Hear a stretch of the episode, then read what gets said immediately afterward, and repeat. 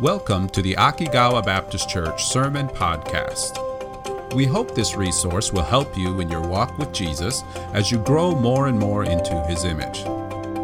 For more information about Akigawa Baptist Church, please visit akigawabc.com. Now, enjoy the sermon. We have been going through the amazing story that John has been telling us about who Jesus is. It's an amazing story, isn't it? I'm really enjoying it. The last time we were in the book of John, John's testimony of Jesus, we saw how John and Andrew met Jesus and the amazing change that happened to them because of having met Jesus, right? They start seeing more clearly who Jesus is and it begins to change them. And then we start seeing other people who meet Jesus too. Some that people, some people, Jesus went directly to to meet. Uh, people like Philip.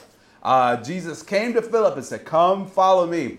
Others, like uh, like uh, uh, Simon Peter and and Nathaniel, are introduced to Jesus by those who have already met him. They're like, "Man, you got to see Jesus. He's amazing."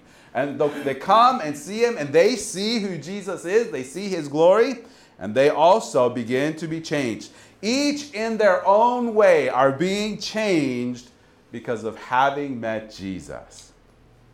Each were beginning their journey of having their lives changed because of knowing Jesus and because of how he reveals himself to them. Amazing, amazing, amazing. You know, this is true for us too. Jesus uses all kinds of things, all kinds of ways to reveal himself to us. Sometimes he uses moments of joy and wonder to display to us his amazing glory. Oh, Jesus, you're amazing. Other times he uses moments of difficulty and struggle to help us see him more clearly too. And all the moments, all those moments in between, the moments of joy and the moments of struggle, and all the other moments in between there, big moments and small moments, Jesus uses those moments for our good and for His glory, to consistently take those moments to show more and more of who He is. So, in our next passage, we see this yet again. Jesus is going to reveal Himself to His disciples in a brand new way. Up until now, it's been what he has said. He has all the things that Jesus has said has revealed to his disciples. Hey, this is amazing. He is the Son of God. Now we're going to see something that Jesus does to reveal his glory. So, at this point in Jesus' ministry, there's about five or six men who are following Jesus, right? From Bethsaida, the town of Bethsaida. There's Andrew and, and, and, and Andrew and his probably his older brother Simon, nicknamed Peter by Jesus. Andrew and Simon, John and possibly his older brother James. John never mentions uh, when he introduced him to James to Jesus, but probably pretty time this time around here. So there's Andrew, there's Simon, there's John and his brother James, and then there's also Philip, who Jesus went to see. He's also from Bethsaida. So far, all these guys are from Bethsaida. And then Nathaniel. Nathaniel is from Cana. These are the men who are following Jesus. So let's go to John chapter 2 and verse 1, where we begin to read our passage for the day. John chapter 2, verse 1. And the third day, there was a marriage in Cana of Galilee, Nathanael's hometown. And the mother of Jesus was there. Verse 2 and both Jesus was called and his disciples to the marriage. So let's take a look real quick at what's going on here. We're going to pull up a map, and in the map, uh, I hope I have the map. Do I have the map? Okay, good. Let me show you a little bit. Jordan River Valley is probably right around the place where John was baptizing people, and this is probably the area that Jesus was at when he was meeting his disciples. So they go north, north to the Sea of Galilee, and to Cana, which is very close to Nazareth, Jesus' hometown. So they go to the city of Cana to go to a wedding. We don't know who the bride and groom are, but probably they're friends of Jesus' family. Mary's there, probably in a role of helping, And they specifically invited Jesus and his disciples to come. So, for the people in these days, a wedding is a big thing. I mean, it's a huge, huge thing. Uh, have you guys ever been to a wedding before? I have, my own, and a few others. Having a wedding is a big thing. Preparing for a wedding is a massive ordeal. I mean, I remember we went we just we had one we had uh, in our in Tyler and like even in our wedding too, but in our son's wedding we just had the had to take care of one meal, and even that meal was like a massive ordeal, like a lot of preparation. For us, having a wedding is a big, big event, a lot of preparation. But it's just one day, usually, one day of celebration. For the Jews, it was a very, it was a much longer celebration. Often it went for several days, sometimes up to a week of preparing events and different things going on throughout the throughout the wedding. It was a big, big celebration.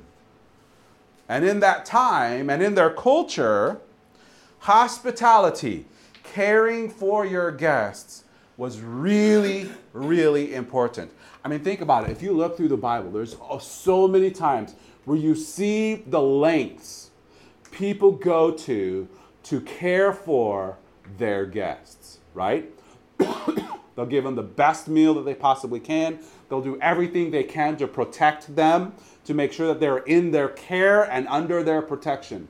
Having guests was a big deal, and caring for your guests was a huge thing. Not doing so, not caring for your guests, would be a great shame. This is especially true for the wedding celebration. The groom and his family will have worked hard, saved up for a long time to prepare for this event. On this occasion, the worst possible thing, the worst nightmare, I guess you could say, happened to the bride and groom. Let's see what it says. Verse 3 says this And when they wanted wine, the mother of Jesus saith unto him, They have no wine.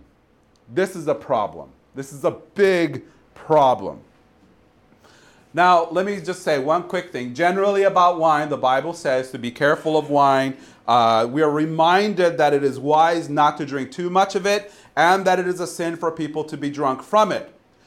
For the wedding celebration, though, wine is actually a really important part of the, uh, the wedding celebration. It's a symbol of joy and God's blessing on the new family. And so, for everyone, the wine was an aspect of joy and God's blessing on the family. So, it was a huge aspect of the wedding celebration. And of all things, for them to run out of wine was a huge, huge problem. Mary sees the gravity of the situation. She sees the urgency of the situation. And the first thing she does is go to Jesus. Pause for a second there and think about that for a moment. The first thing she does when she sees this moment of urgency is she goes to Jesus. When you find yourself in a moment of urgency, who's the first person you go to? Have you ever thought about that? The person you go to first is the person that you most likely recognize as the best way for that problem to be taken care of, right? You don't go to the last resort first. You go to the most important one, the most likely answer.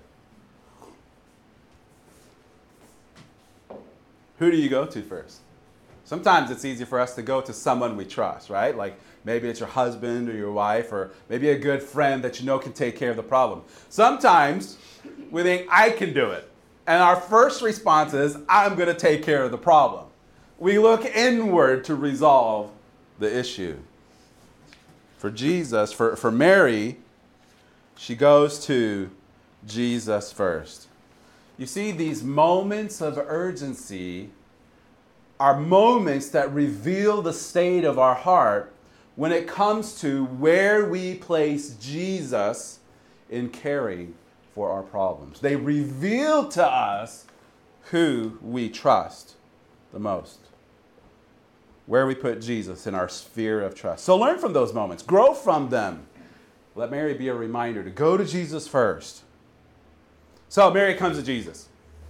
We don't know what she wanted Jesus to do specifically because the Bible doesn't say. She just goes to Jesus and says, They have no wine. It's a problem, right? It is true, though, Jesus had disciples there at the wedding. His disciples were invited along with Jesus, which meant that people saw him now as a teacher. She no doubt had heard the story of what happened when John the Baptist baptized Jesus. And the Holy Ghost came upon him like a dove, and the voice from heaven saying, This is my beloved Son, in whom I am well pleased. No doubt she had heard how John the Baptist introduced Jesus to his disciples as, Behold, the Lamb of God who takes away the sin of the world.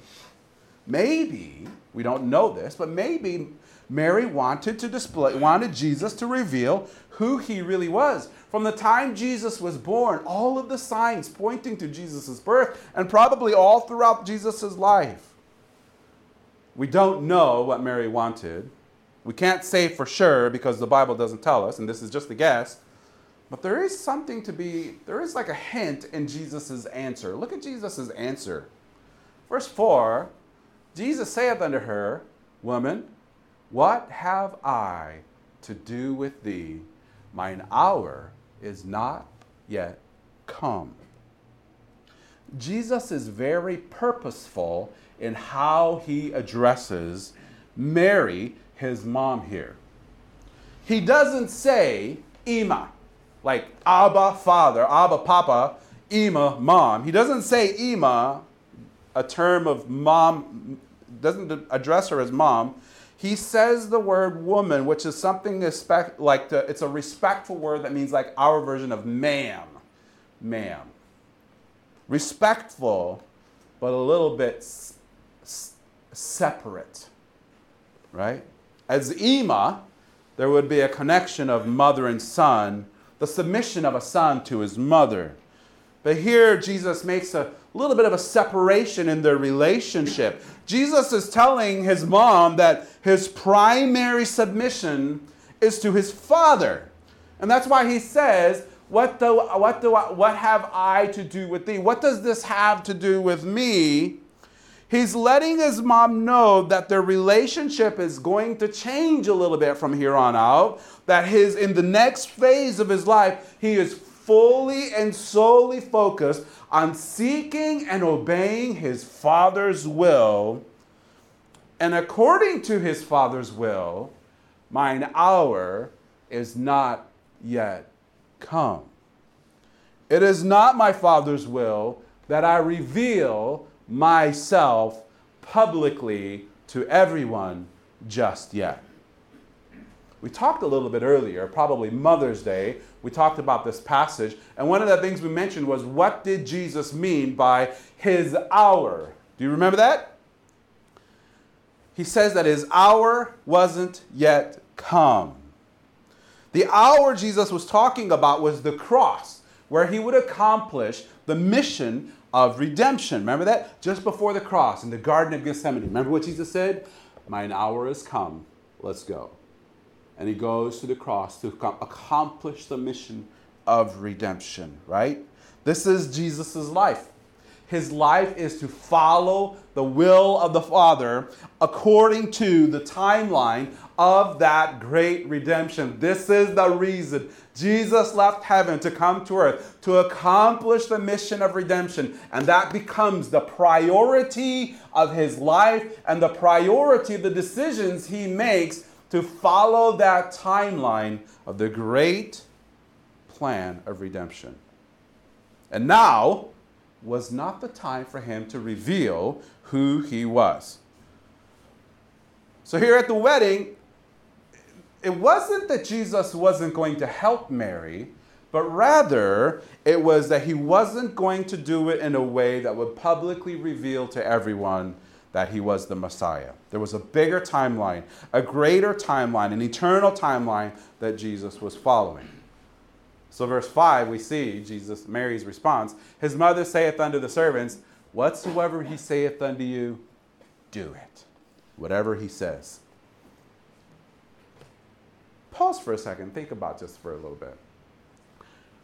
Did you know that right now, the eternal timeline is still continuing? The great timeline of redemption is still moving forward. That the timeline of redemption and the glory of Jesus Christ being revealed to all people is continuing to go on and on. God, in His wisdom and power, has not strayed from that timeline all things that will happen in the future, uh, things that the return of Jesus, the moment we will be changed, all the things that happen after that, they're still on track, in line with God's plan. Jesus said that he and the Father are working according to that timeline. And yet, while still on that timeline, Jesus hears us when we come to him. I think this is amazing. He answers us in ways that are still on track with the timeline of redemption while still taking care of us as we put our trust in Him. An amazing aspect of the character of Jesus. This is good for us. This tells us it is good for us to come to Jesus. The great timeline of eternity, while that is still going on, Jesus still hears us and answers us and cares for us. He may not answer the way you expect. He may not work according to your plan. And that's okay. You should still go to him. You should still trust him because he hears you and he answers you. And this is what it means to trust. This is Mary's response. Whatever he says to you, just do it. He has a plan. Listen to him. This is what Mary's trust is all about. Go to Jesus and trust Him to answer. And this is true for us. Every aspect of our lives, our health, our finances, even the day we get baptized, are all part of trusting in His plan when sometimes it's different from our own plan. Is that not true? So, here's the question What does Jesus do? What does He tell those helpers to do? If you, you, probably know already. Let me show you. Verse 6 and verse 7 there were set there six water pots of stone after the manner of the purifying of the Jews, containing two or three firkins apiece. Now, you obviously know how much that is and how big that looks, right? Ben, in the back, I have a barrel, a gray barrel, to kind of give you an idea of what exactly this is talking about. This, they had Rubbermaid back then and they were gray. This is what uh, uh, two or three firkins is basically about uh, between 20 and 30 gallons. And this is a 30 gallon bin. This is about the size of the water pots that Jesus was about ready to have these helpers fill. Six of them. Six of them. You want, you want to take it back? You can if you want to. We'll just leave it here. But then, right in the middle of, right about halfway there, okay, I'll have you come back and get it. No, I'm just kidding. Six of these. He, he tells them to fill up six of these with water. Six water pots. Verse 7.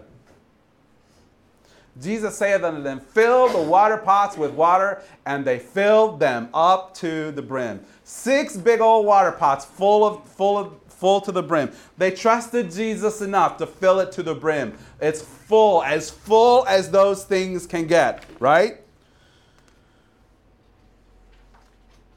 The interesting thing, these things are, these water pots were actually stone pots that the Jews used for the cleansing ceremony before and after meals. Like it was a cleansing aspect, right?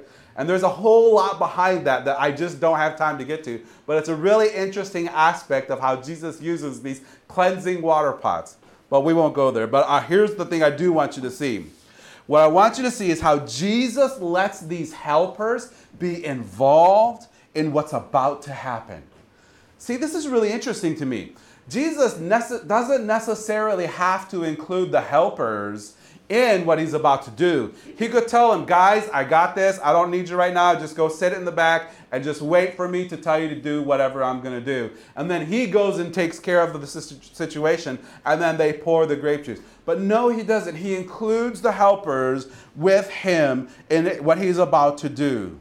This is really helpful. This is exactly what he does with us.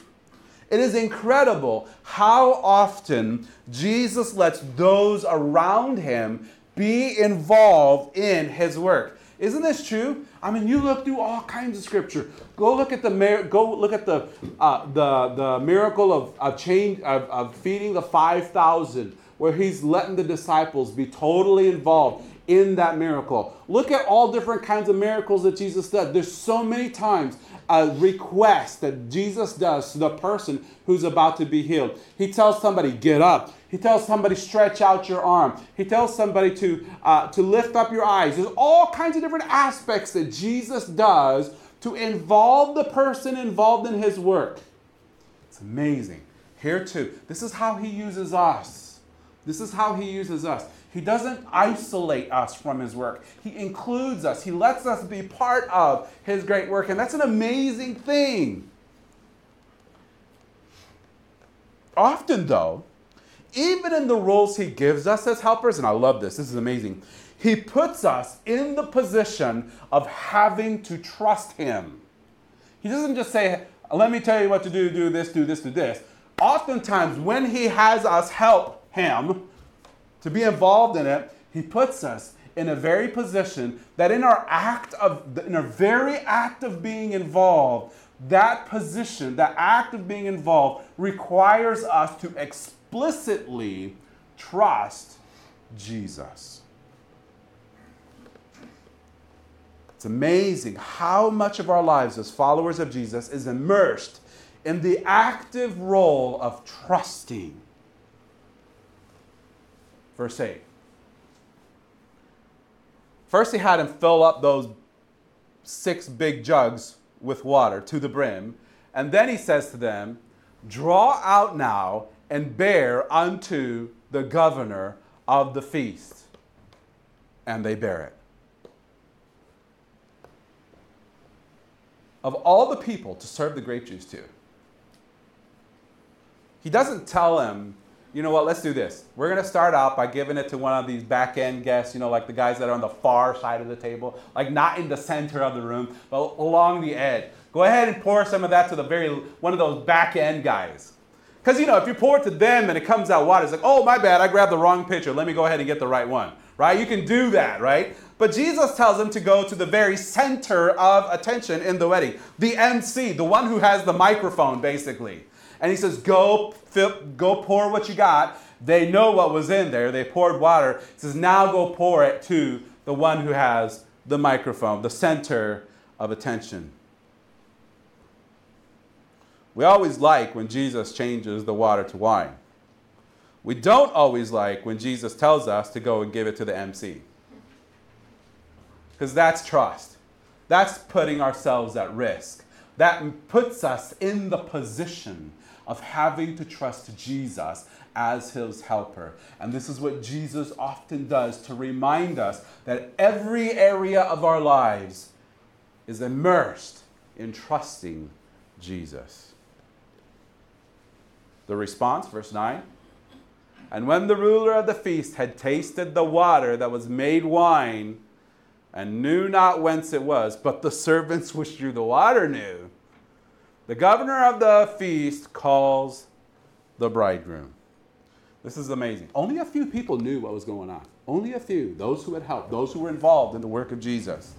The ones who were part of what Jesus was doing. They were only the, they were the only ones who knew the risk of what was happening, and they were only the only ones who understood the magnitude of what was happening.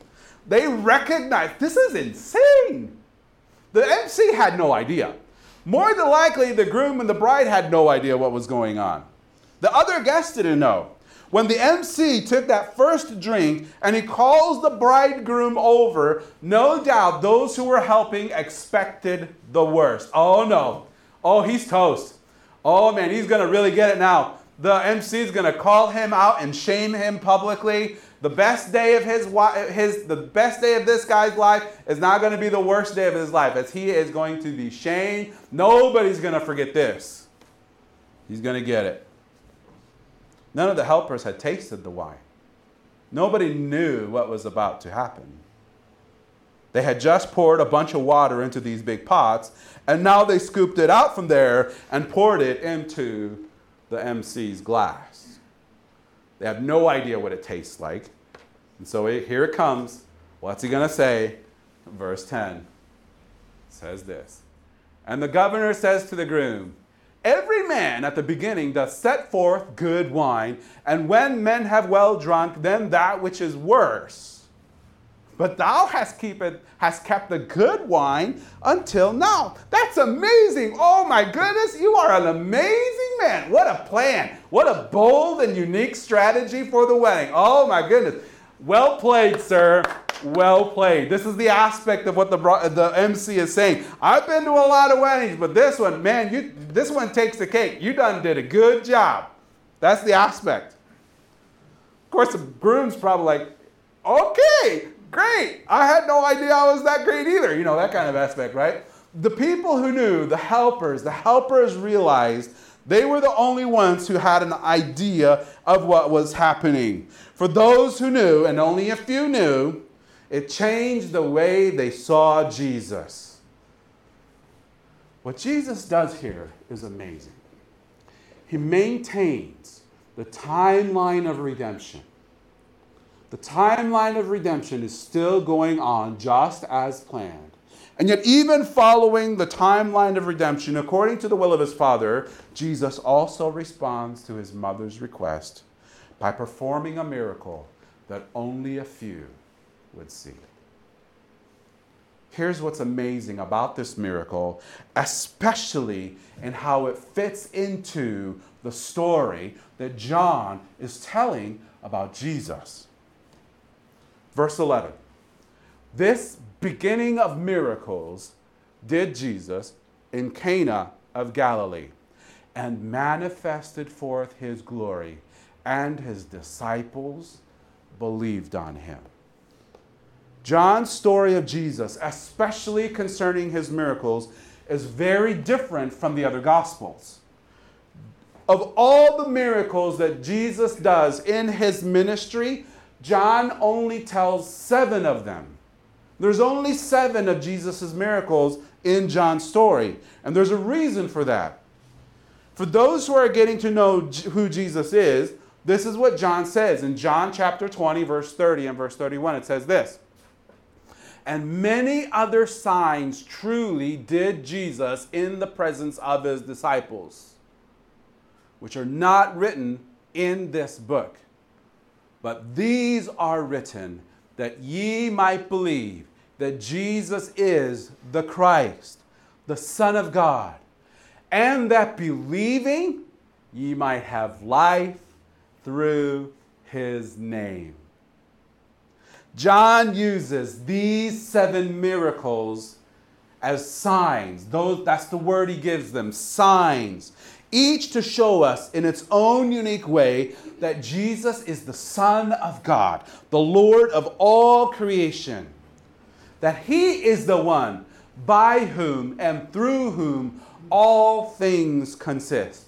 Look at this miracle. Here is a miracle. The chemical of makeup, the chemical makeup of water and wine are entirely different. You can't add anything to water to make it become wine. There's a fermenting process that is involved in wine that can't just happen instantly. The chemical process, the chemical makeup of water and wine are so different, like bread and stones.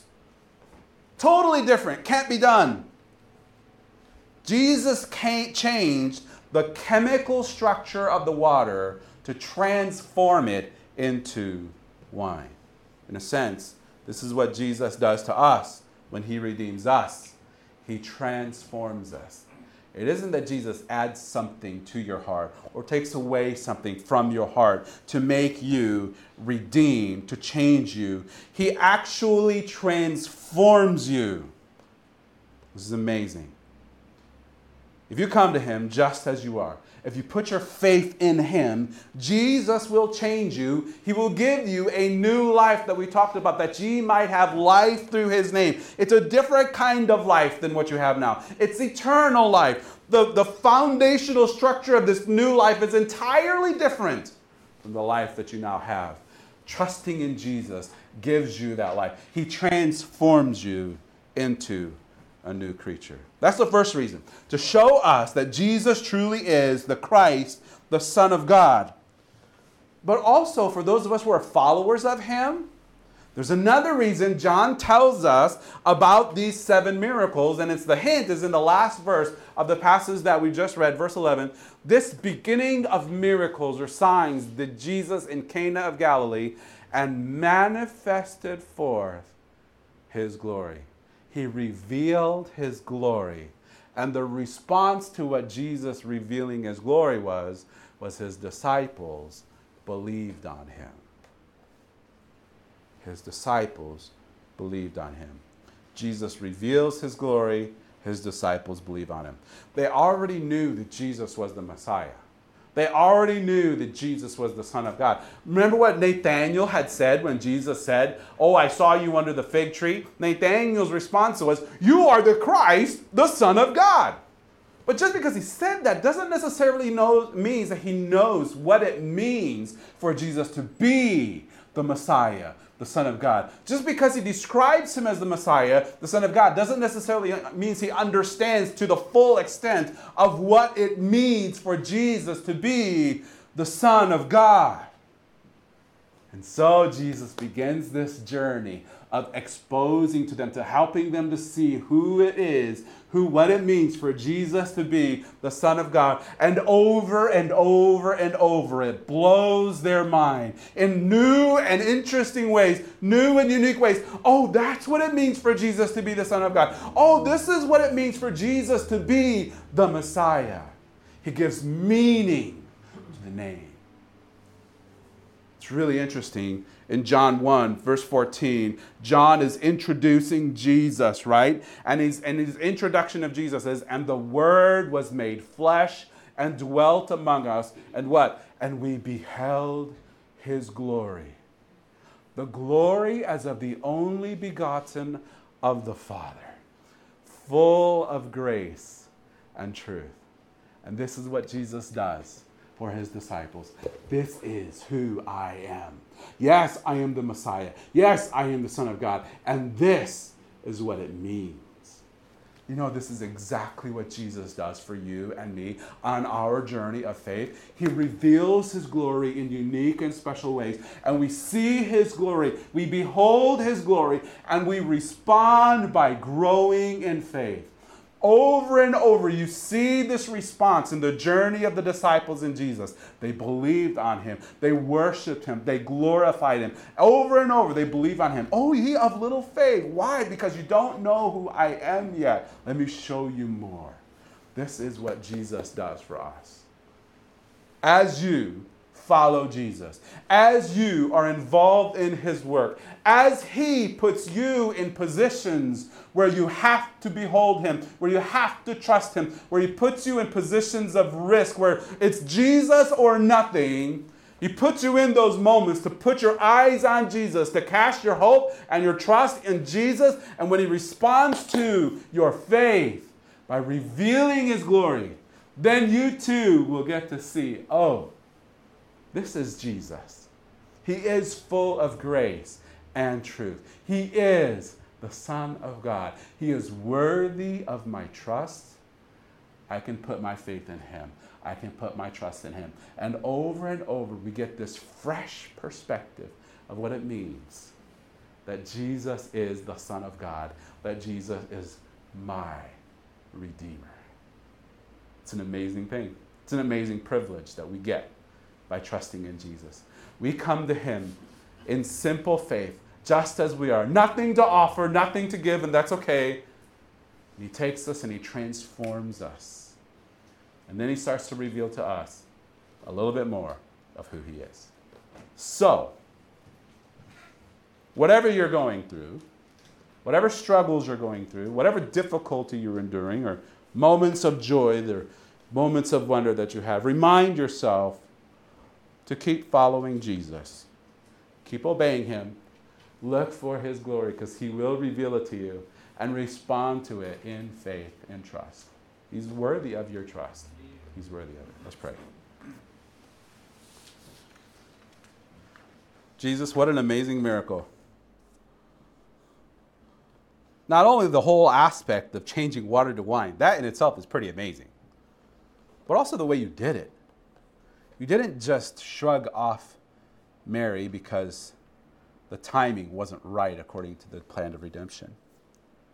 No, you answered her request. You met the need. You used those who were involved in the, uh, who you involve people to help them to see more of who you are. You let the disciples see a little bit more of yourself. And in so doing, they saw at least a little bit more of your glory.